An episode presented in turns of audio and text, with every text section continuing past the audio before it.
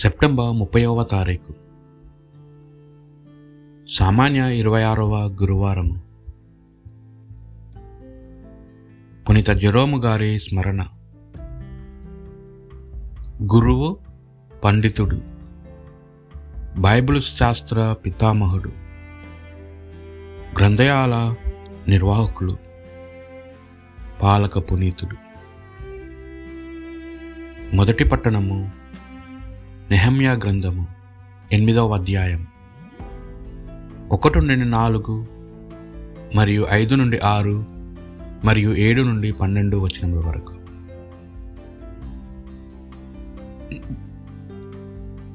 ఏడవ నెల వచ్చినప్పటికీ ఇజ్రాయిల్ అందరూ తమ తమ నగములందు పట్టణములందును స్థిరపడిరి.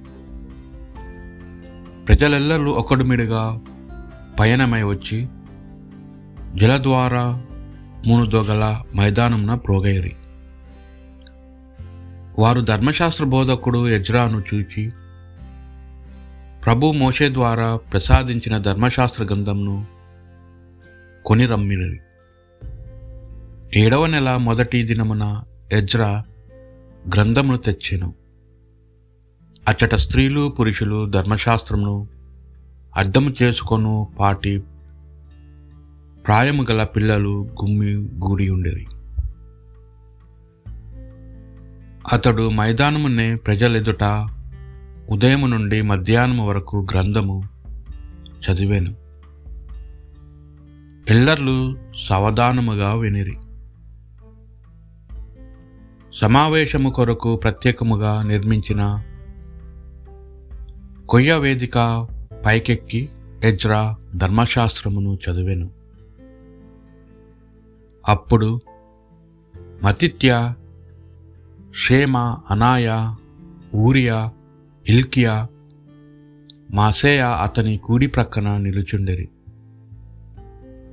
అతని ఎడమ ప్రక్కన హేదాయ మిషాయేలు మల్కియా ఆషావు అషబ్దాను జక్కర్యా మొగులాము నిలిచుచుండి నిలిచుండిరి. ఎజ్రా వేదికెక్కి ఉండుటచే అందరికంటే ఎత్తున నిలబడెను. కనుక ప్రజలెల్లరూ అతని వైపు చూచుచుండిరి. అతడు గ్రంథంను విప్పగానే జనులెల్లరూ లేచి నిలుచుండిరి. ఎజ్రా మహాదేవుడైన యావేను శృతించెను ప్రజలెల్లరూ చేతులు పైకెత్తి ఆమెన్ ఆమెన్ అని బదులు పలికిరి. అట్టు పిమ్మట ఎల్లర్లు నేల మీద సాగిలపడి యావేకు నమస్కరించిరి. అంతట ప్రజలు లేచి తమ త- తమ తమ తావులందు నిలిచుండిరి. అప్పుడు ఈ క్రింది లేవీలు వారికి ధర్మశాస్త్ర భావమును వివరించిరి. యెషూవా బాని షెరబ్యా యామీను ఆకూబు షబ్బెత్తాయ్ హోదియా మాసేయా కేలా కేలీటా అసారియా యోసాబాదు హనాను పేలాయ. వారు ధర్మశాస్త్రంను చదివి దానిని అనువదించిరి. దాని తాత్పర్యమును వివరించిరి. ఆ చదివిన భాగమును ప్రజలు అర్థము చేసుకొనిరి. ప్రజలు ధర్మశాస్త్రమును ఆలించి దుఃఖము పట్టలేక బోరున ఏడ్చిరి. కనుక అధికారి నెహమ్య యాజకుడును ధర్మశాస్త్ర బోధకుడును అయిన ఎజ్రా పల్ ప్రజలకు బోధన చేయుచున్న లేవీయులు జనులను చూచి ఇది ప్రభునకు పవిత్ర దినము కనుక మీరు దిక్కింపవలదు అని చెప్పిరి. మరియు అతడు వారితో ఇక ఇంటికి వెళ్ళి క్రొవ్విన మాంసమును మధుర పానీయములను సేవించి ఆనందింపుడు. మీ అన్నపానీయములను పేదలకు కూడా పంచియిండు. నేడు ప్రభునకు పవిత్ర దినము. కనుక మీరు దుఃఖింపవలదు. యావేనందు ఆనందించుటయే మీకు శక్తి అని చెప్పాను. లేవీయులు ప్రజల మధ్యకు వెళ్ళి దుఃఖింపకుడు ఇది ప్రభునకు పవిత్ర దినము అని చెప్పుచు వారిని నుదార్చిరి.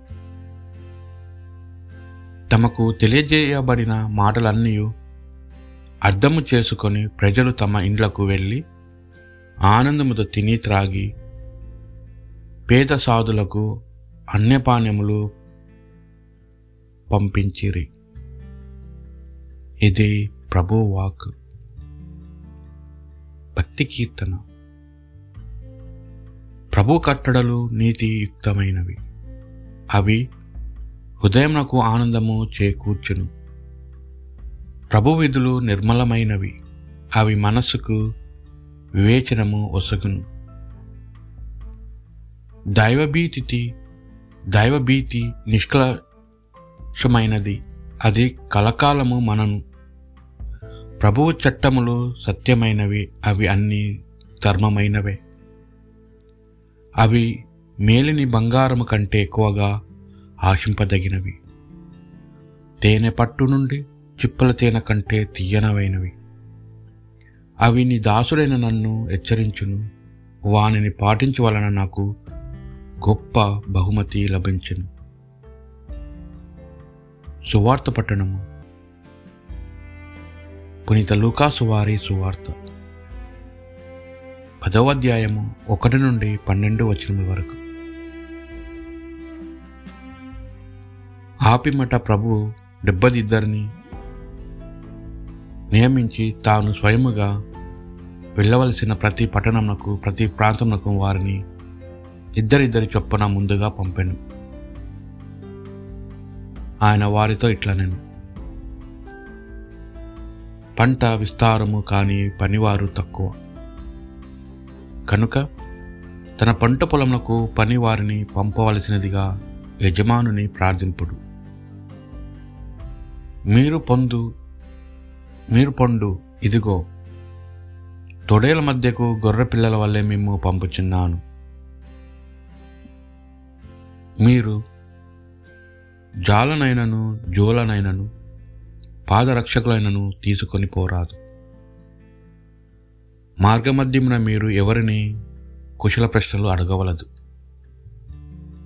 మీరు ఏ ఇంటిన ప్రవేశించినను ఆ ఇంటికి సమాధానము కలుగునుగాక అని చెప్పుడు. శాంతి కాముకుడచ్చట ఉన్న ఎడల మీ శాంతి అతనికి కలుగును. లేనిచో అది తిరిగి మీకే చేరును. ఆ ఇంటి వారు మీకు పెట్టు అన్నపానీయములను తినుచు త్రాగుచు అచ్చటనే ఉండు పనివాడు తన కూలికి పాతుడు గదా మీరు ఇల్లులు తిరగరాదు. మీరు ఏ పట్టణంలోనైనా ప్రవేశించినప్పుడు ప్రజలు మేము ఆహ్వానించి మీ మందు పెట్టినదేదో దానిని భుజింపుడు. అచ్చట రోగులు స్వస్థపరిచిన దేవుని రాజ్యము మీ సమీపమునకు వచ్చినదని చెప్పుడు. కానీ మీరు ప్రవేశించిన పట్టణం ప్రజలు మేము ఆహ్వానింప నేడాల?